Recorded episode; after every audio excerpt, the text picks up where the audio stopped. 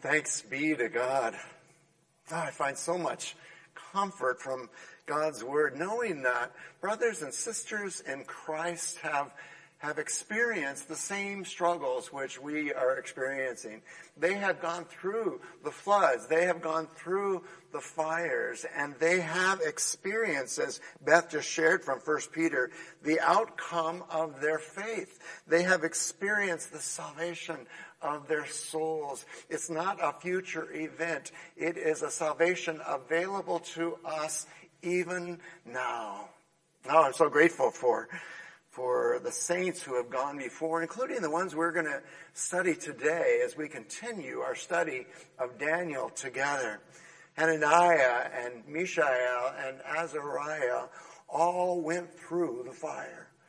But in their experience of God's faithfulness, we find hope for our own trials as well. Pray with me, would you? God, thank you so much for your word. Thank you that it never returns to you void.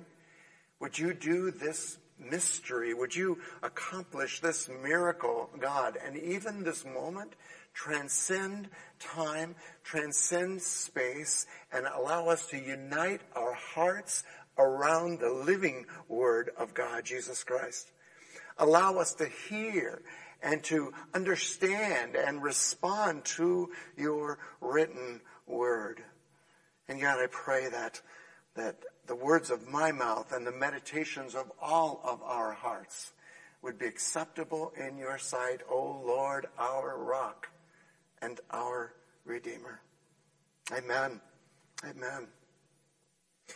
Well, I'm guessing that you are like me and that somewhere in your experience you have been in the place that Isaiah described. You have been in that place where you felt like the floodwaters were rising, and maybe in a nightmare, in your dreams at night, or maybe in an actual situation, you felt as if the waters were rising, and like so many movies, you were struggling to keep your head above the rising waters. You know that experience which Isaiah described. Many of the rest of us have been through trials by fire. We have felt the pain physically sometimes, but certainly emotionally and even spiritually.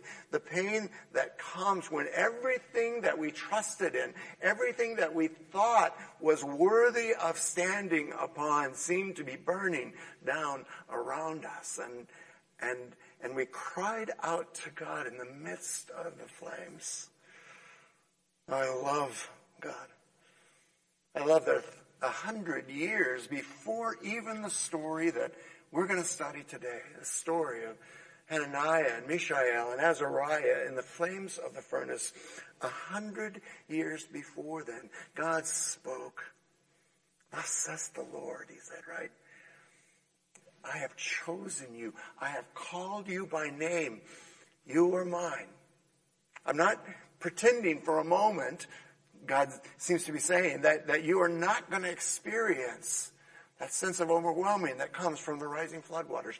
I'm not pretending for a moment that you are not going to experience the flaming trials of life. No,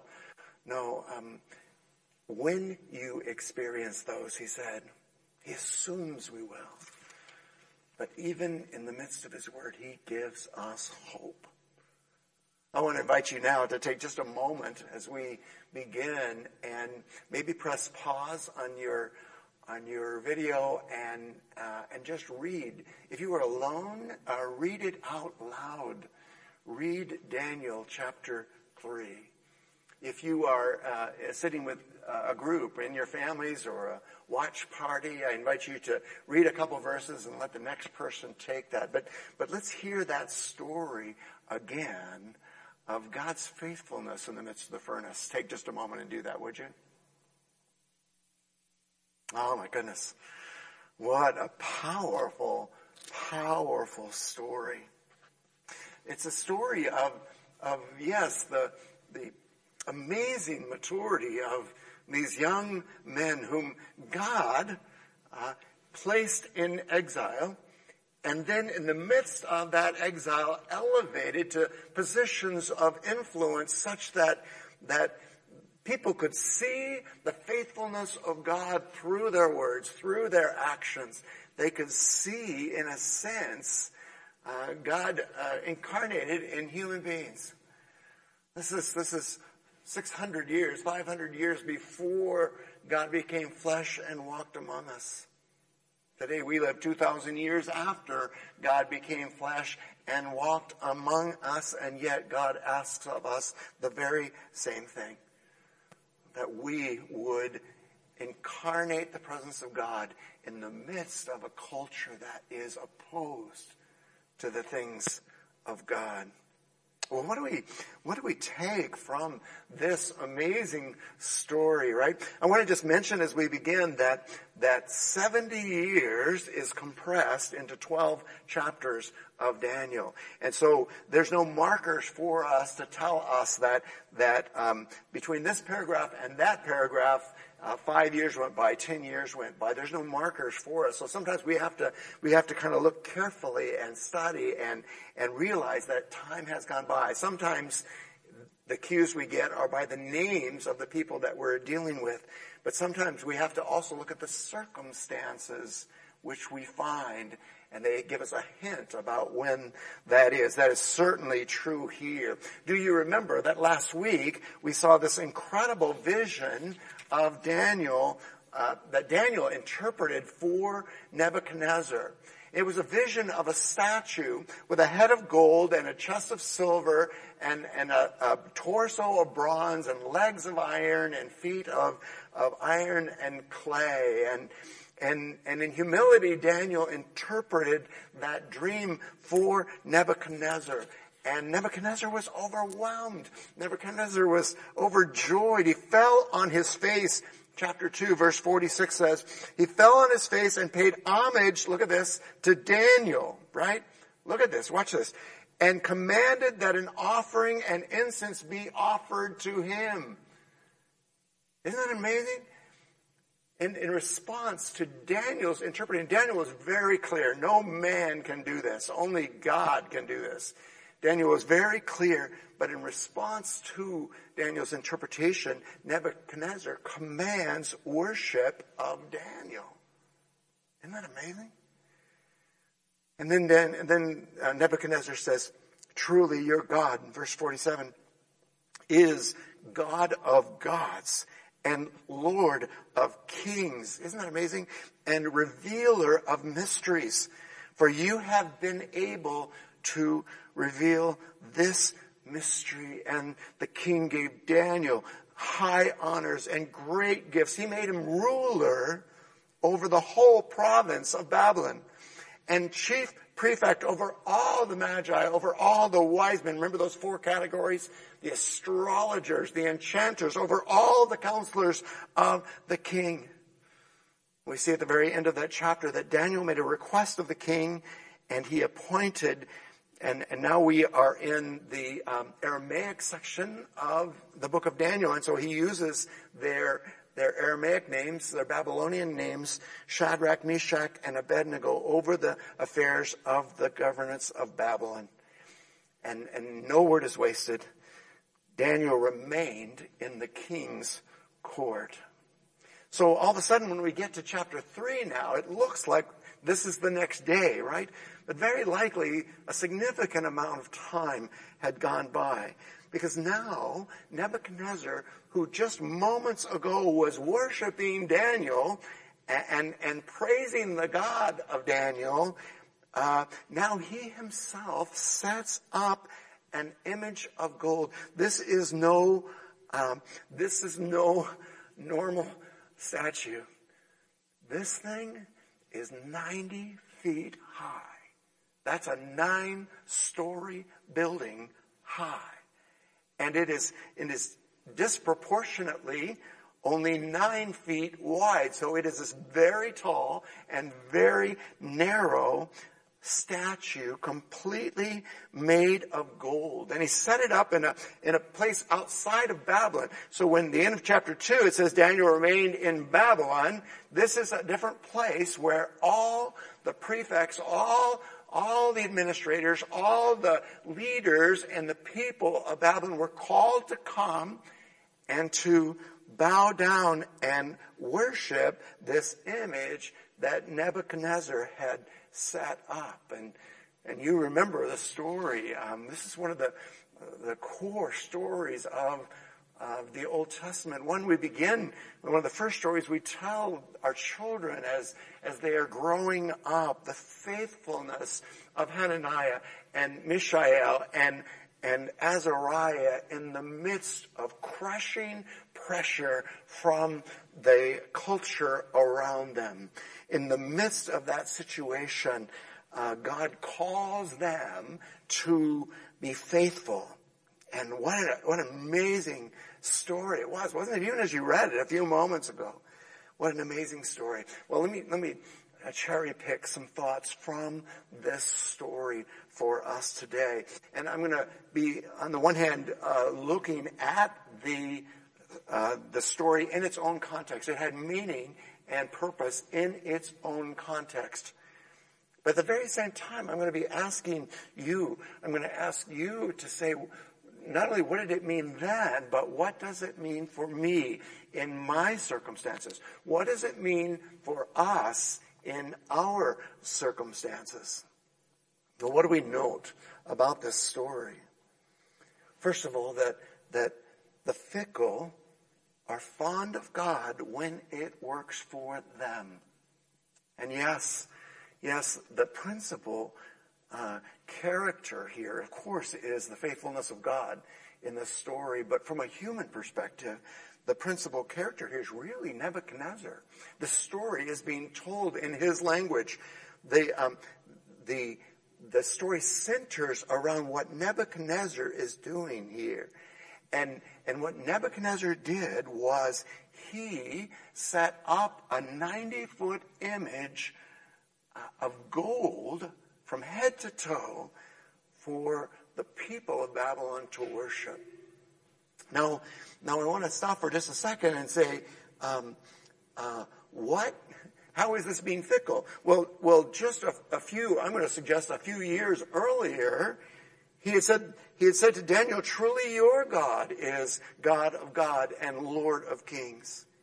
And yet now, probably 8 years later, in the 10th year of Nebuchadnezzar's reign, he has taken the hope of Daniel's message that you are that head of gold. And he's saying, it's not enough now for me to be the head of gold. I want the whole body to be of gold. I want this kingdom, this Babylonian kingdom, to reign forever. No, I don't know for sure that this image was of Nebuchadnezzar. Most likely it was not. Most likely it was of Nabu or one of the Babylonian gods. But what Nebuchadnezzar was doing was calling all the people of his country together to declare their faithfulness to him in the presence of the Babylonian gods. Now, many historians have noted that in the 10th year of Nebuchadnezzar's reign, there had been an attempted coup. And in response, now watch this, in response to the coup, Nebuchadnezzar, probably frightened by the coup, Nebuchadnezzar called for a test of loyalty. And let me just suggest to you that the world, even your country, your people, will periodically ask of you a test of loyalty to themselves that may very well put you in conflict with your primary loyalty to God. That's exactly what happened here. Again, all around us, our loyalties are being tested. I mean, as inane as our loyalty to a football team, right? But then maybe at a football game, your loyalty to an ideology rather than even to God, right? And we find in our culture people bowing to false gods. We find people bowing to false ideologies. And we said in our study of Revelation, be very, very careful what you bow down to, right? Stand in honor and respect of the king. Stand in honor and respect of the country. But be very careful what you bow down to. I have to say, as I was preparing this message, I had this visual image of at least a third of our world right now, that 5 times a day bows down with their hands and their head and their knees on the ground and bows down and proclaims their loyalty to a false god. So this is very real even in our world today. So Nebuchadnezzar, who on the one hand had been so effusive in his praise of Daniel, even to the point of worship, who'd been so effusive in his praise of Daniel's God, now has flipped and now is reinstituting the Babylonian gods, even possibly himself, and calling for worship from his people of these false gods. Now, I want to say as a second point, the favor of the world is rare, first of all. If you are faithful to God, it's rare. And if you have those moments like Daniel did where the world and the kings of this world do favor you, know that they will be short-lived, right? Just as Nebuchadnezzar paid homage to Daniel and to his God, now he's asking 2 powerful questions. 2 questions, right? He sets up an image. He requires people to bow down to it. It becomes immediately apparent if everybody around you, and there had to have been hundreds, if not thousands of people there, bowing down to the ground, and 3 people are standing up, right? It is amazingly apparent that they are not bowing down, and that angers the people around them, right? And you will face that kind of anger if you refuse to bow down to the idols of our culture, right? You will be mocked, you will be ridiculed, you will be persecuted as a result. And Hananiah and Mishael and Azariah are brought before Nebuchadnezzar, and he asks them 2 powerful questions, right? And he's asking them, but in a sense, the world is asking us those same questions. Is it true that you do not serve my gods or worship my idols? Verse 14, Nebuchadnezzar asked them. Is it true? Now, it's kind of interesting. It's like Nebuchadnezzar wanted them to recant and would have lessened their punishment somehow, would have saved them from the furnace if they had recanted. But could they recant? I mean, many people in facing these kinds of circumstances do. Many do. And beloved, in the months, I used to say years ahead, in the months and years ahead, very likely your faithfulness will be tried as well. And you will be asked, is it true that you will not serve my gods or worship my idols? But then Nebuchadnezzar asks another question, and it's so revealing of his heart. Who is the God who will deliver you out of my hand? This is throwing down the gauntlet. He is standing against even the very God who he had praised less than 10 years earlier. He's standing in opposition, saying, I am more powerful than your God. And beloved, it may not be a king, it may not be a president, but the culture will put you in that same place in many ways. It's already doing that. And we're not recognizing it.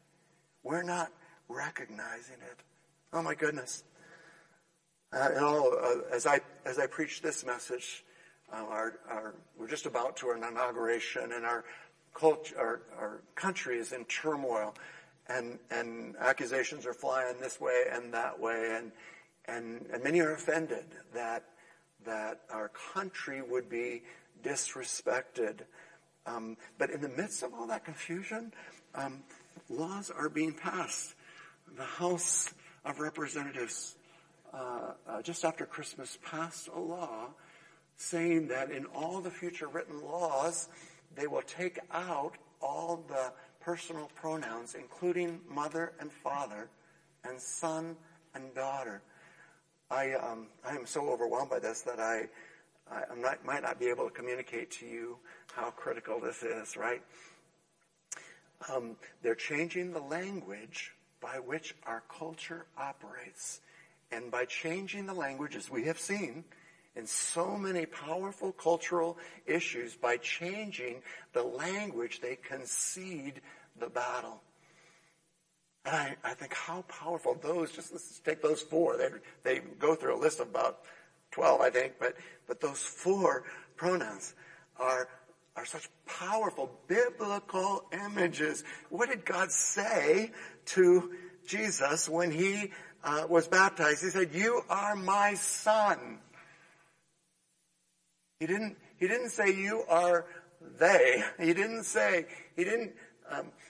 make somehow that precious relationship between father and son somehow invalid. No, God affirmed that. In 1 Thessalonians, as a mother hen gathers her young in her arms, the scripture is rife with images, personal images. Where am I going with all this? I'm trying to say that the culture is going to constantly war against the things of God, including something so personal and foundational as a mother or a father's relationship to their son or daughter. Be very careful, beloved.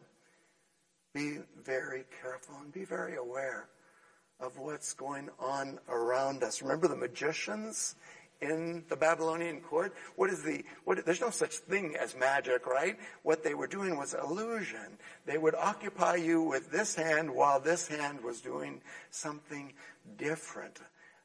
And the same is true and happening around us. We're being distracted by something while we're giving away truths that are foundational from the creation of the world, even before the creation of the world. Well, thank you for understanding my rant for a second here, but these are important things that are happening around us. These are very important things that are happening around us. So, two questions Nebuchadnezzar asked. Is it true, first of all? And they said, yes, it's true, right? And they said, and he said, who is the God who will deliver you out of my hands? Oh, don't you love? This is why this story is so famous. Don't you love their response? We have no need, verse 16 of chapter 3. We have no need to answer you, Nebuchadnezzar, in this manner. If this be so, if you're going to put our faith to the test, then know this. Our God whom we serve is able to deliver us from the burning fiery furnace, and he will deliver us out of your hand, O king. I love this. They don't go beyond. They don't put God in a box and dare God to deliver them. They said, we just know he's able. And in life or in death, we will be delivered out of your hand, O king, right? And then, I love this. He's able. But if not, let it be known to you, O king. Can you imagine the courage that it took them to say these words? But even if not, be it known to you, O king, that we will not serve your gods or worship your golden image that you have set up. We will not serve your God or bow down to your idols, O king. Oh, I feel a need to just stop for just a second. I'm not trying to begin a revolution. I'm not trying to ask you to go out and and choose a battle that God has not led you to fight, right? We talked about that last week. Daniel, Hananiah, Mishael, Azariah were so good at choosing their battles. Don't fight a battle that you don't need to fight. But understand this, that the very authority of our God and King is being challenged, it's being tested, and God is watching our response. In your heart, sanctify him as Lord, and then trust his word and trust the guidance of his Holy Spirit to show you which hills to fight on, to show you which battles to stand on. And it could be that someone else is called to fight that battle. That might not be yours.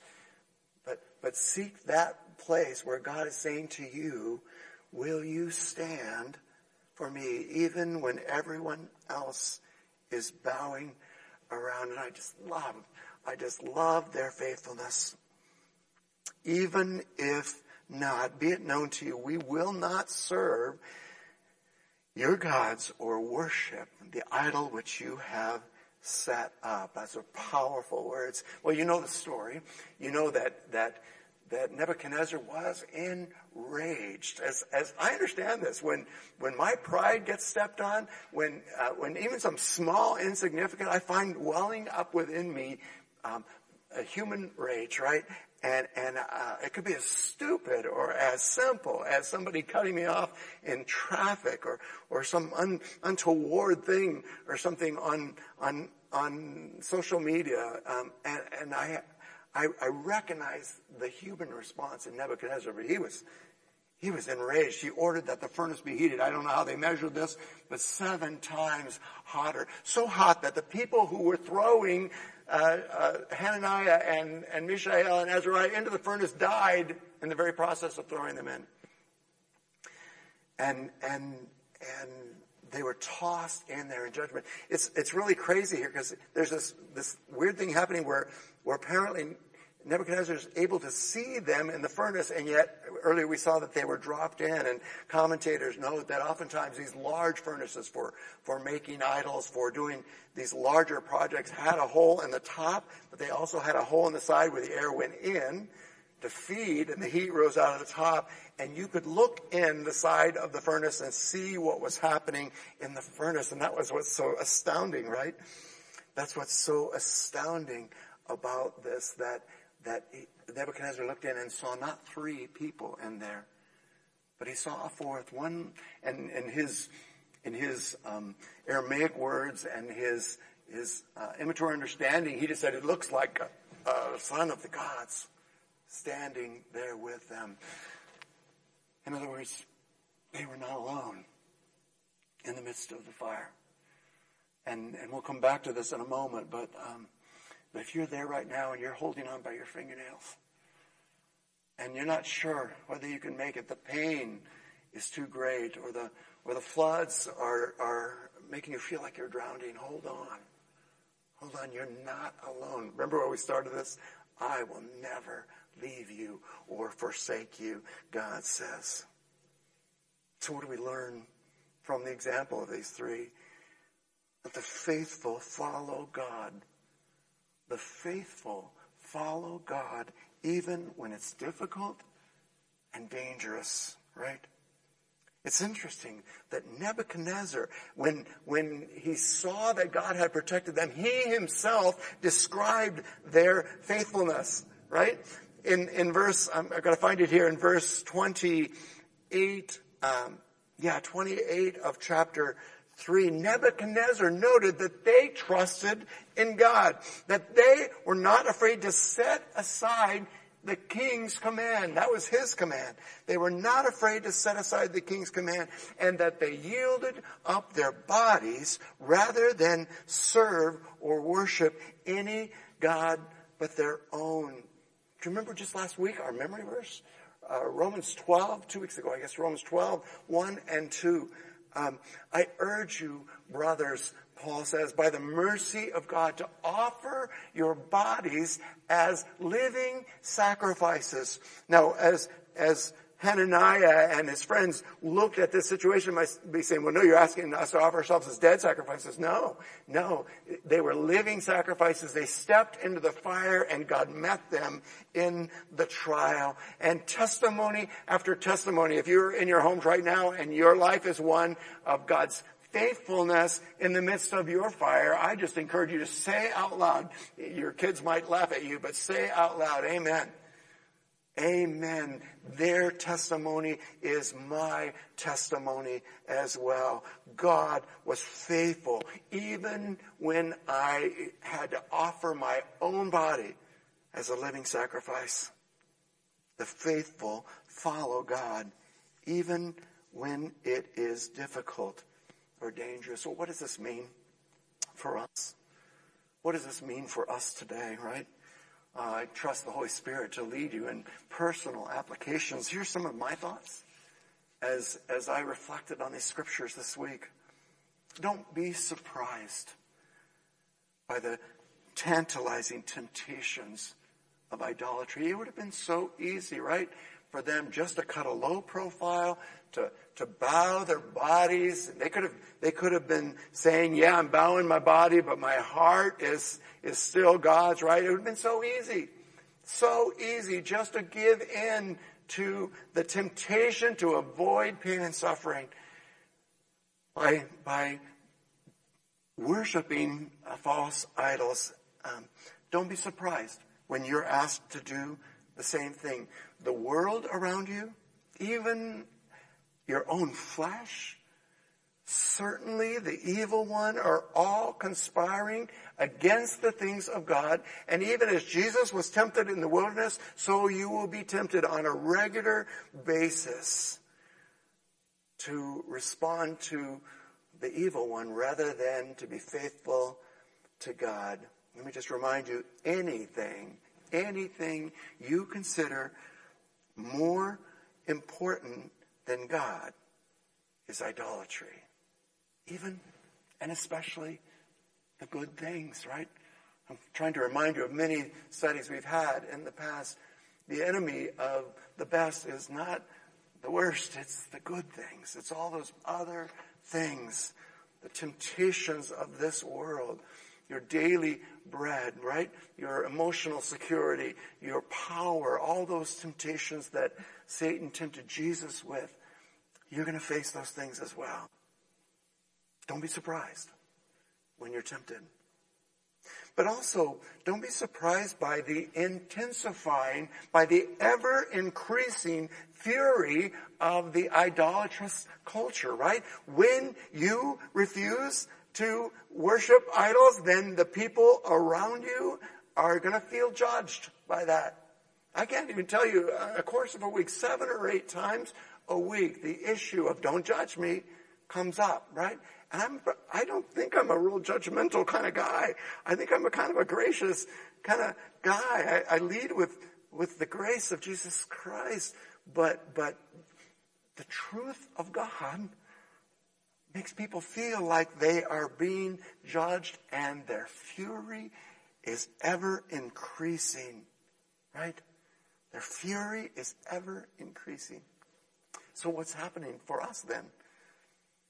Well, our faithfulness is being tested when we face the fury of the culture around us, when we face the fury of the fire. Did you hear the scripture that we just shared from 1 Peter? I'm so grateful for Beth, for her sharing that scripture with us. But turn back there with me just for a moment. Because 1 Peter was writing to a people in the midst of the fire, right? And in the middle of that beautiful passage about our hope in Jesus Christ was a recognition of the struggle that is going on around us, right? Peter writes, in this you rejoice, though now for a little while, if necessary, you have been grieved by various trials. There's that word that means tests or even temptations.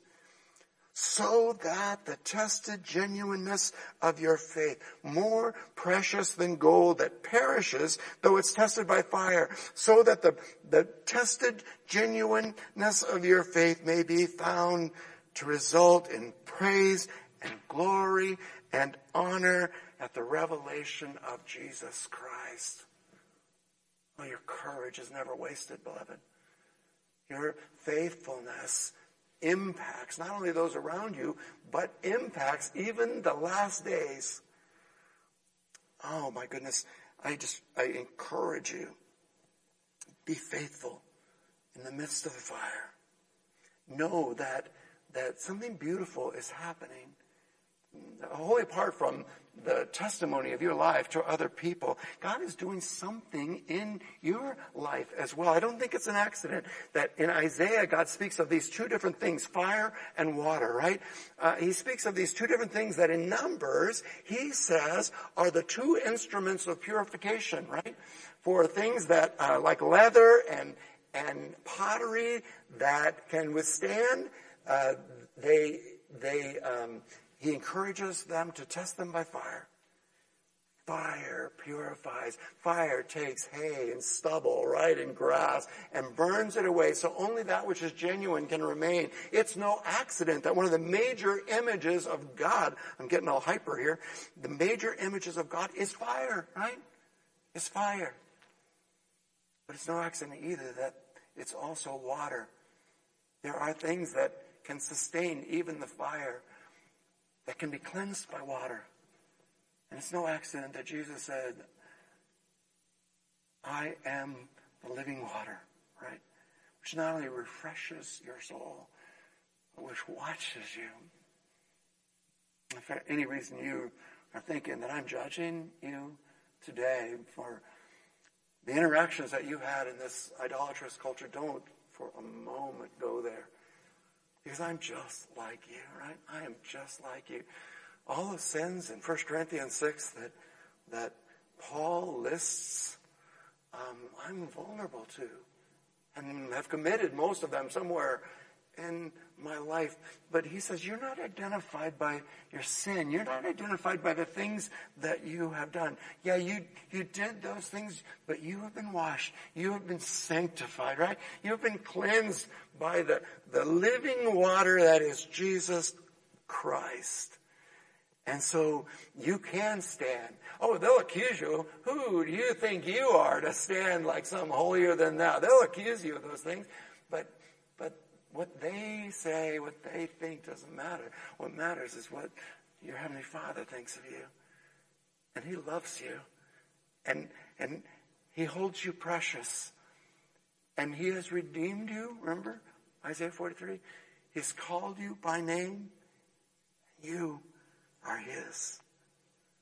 So no matter what the culture is doing and it's raging around you, know that your faithfulness is being tested. Know that your motives are being purified. I want to note here before we land on a closing thought, I want to just note for a second that you will not be able to account for the way the world will respond to you. It was amazing to watch how Nebuchadnezzar responded when God protected Hananiah, Mishael, and Azariah. The fickle Nebuchadnezzar, right, flipped back yet again, and demanded that everybody worship the God of, and he used their Babylonian name, Shadrach, Meshach, and Abednego, right? He flipped again. Are you going to entrust your eternity to the culture around you, or even the kings of the culture around you, that flip back and forth, no matter which way the winds are blowing? The world will always have complex response to the truths of God. But do you remember what we said long ago? How if you genuinely follow Jesus, the world will at the same time hate you and be inexorably drawn to you, right?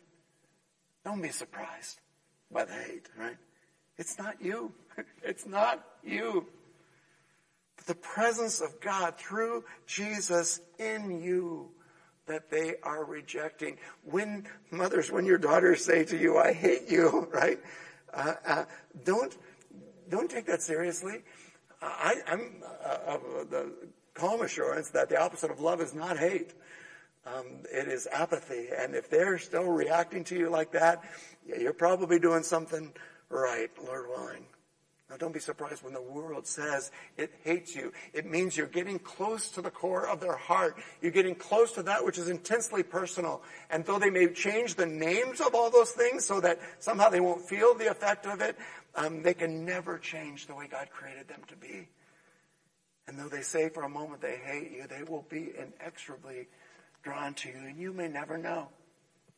You may never know. I've had several times where someone's came to me and said, you didn't realize it at the time, but 5 years ago when you said such and such, it was exactly what cued my heart, and I put my faith in God.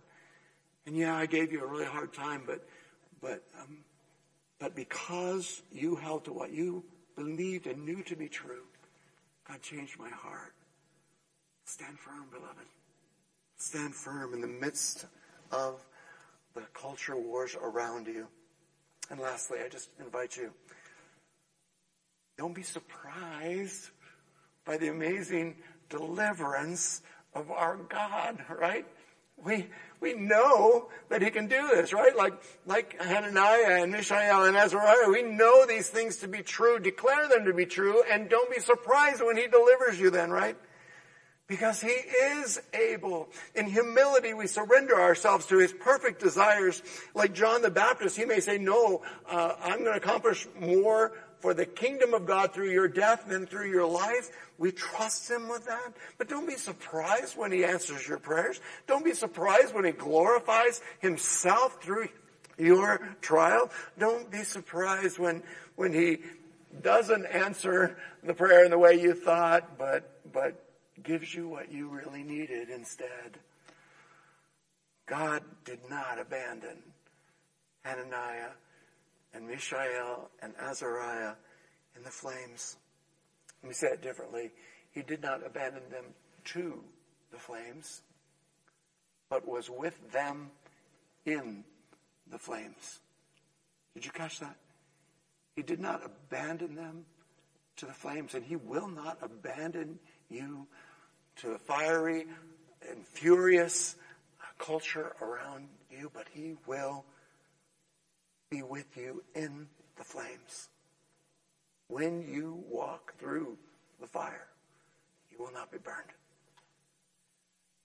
But even beyond that, God did not protect them from the flames, but rather through the flames, out of fear of the culture's rejection of you, out of fear of persecution, out of fear of physical, emotional, or even spiritual distress. Do not run from God's purpose for your life. Instead, understand that he will take you through it. And because he took Hananiah and Mishael and Azariah through the flames, we're talking about them 2,600 years later. We're rejoicing with them 2,600 years later for God's faithfulness. God is all about deliverance, beloved. And he is able. Amen? He is able to deliver you as well. Let me say it one more time. So worthy of hiding in your hearts. But now, thus says the Lord, who created you, who formed you. Don't be afraid, for I have, past tense, redeemed you. I have called you by name, and you are mine. When you pass through the waters, I will be with you. And through the rivers, they shall not overwhelm you. When you walk through the fire, you will not be burned. And the flame shall not consume you. For I am the Lord, look at this, your God, the Holy One of Israel, your Savior. The grace and peace of our God and your Savior be with you this morning, forevermore. Amen.